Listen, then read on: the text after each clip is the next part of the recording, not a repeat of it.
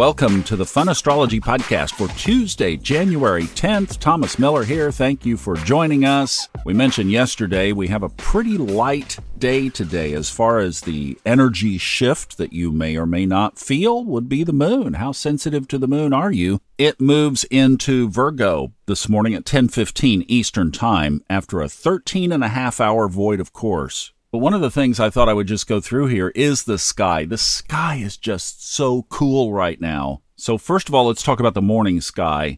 I don't know if you would see this or not. The sun probably would wash it out, but Mercury is the oracle planet right now. It is the planet that crosses the horizon just before the sun. So if you were in a very flat location, kind of like uh, where I am, go out to the beach and look out into the eastern horizon, and you might see Mercury there before the sun comes up. Not quite sure about that. But then if you flip it to sunset, Mercury is in exactly that same position. So it descends into the darkness before the sun. That means it would be washed out. However, Venus is behind the Sun, then Saturn, then Jupiter, then Mars. That's from western horizon back to the east. So as you're looking straight up, the bright one right up overhead is Jupiter. And the big show is on that western sky is that Venus and Saturn are only what, 12 degrees apart? So there's a wonderful show right at sunset with before Venus drops down and disappears. But if you can see it, if you got a flat location, go to the western sky because it is absolutely beautiful.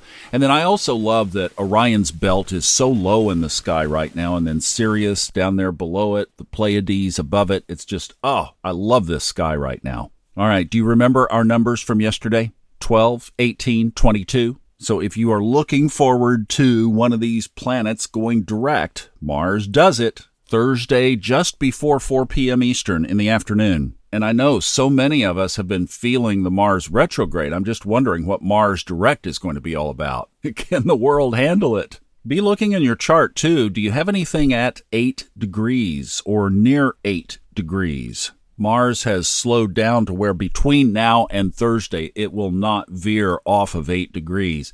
So that's where this direct station is going to take place.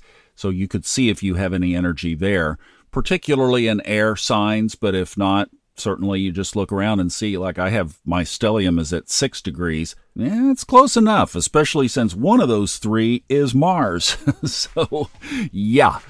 I'll let you know how it goes. But we'll keep it tight today. Great moon to get a lot of stuff done. Put the Virgo spin on things and crank it out over the next couple of days. You've got the energy with you. Have a great one. See you back tomorrow. Thanks so much for listening.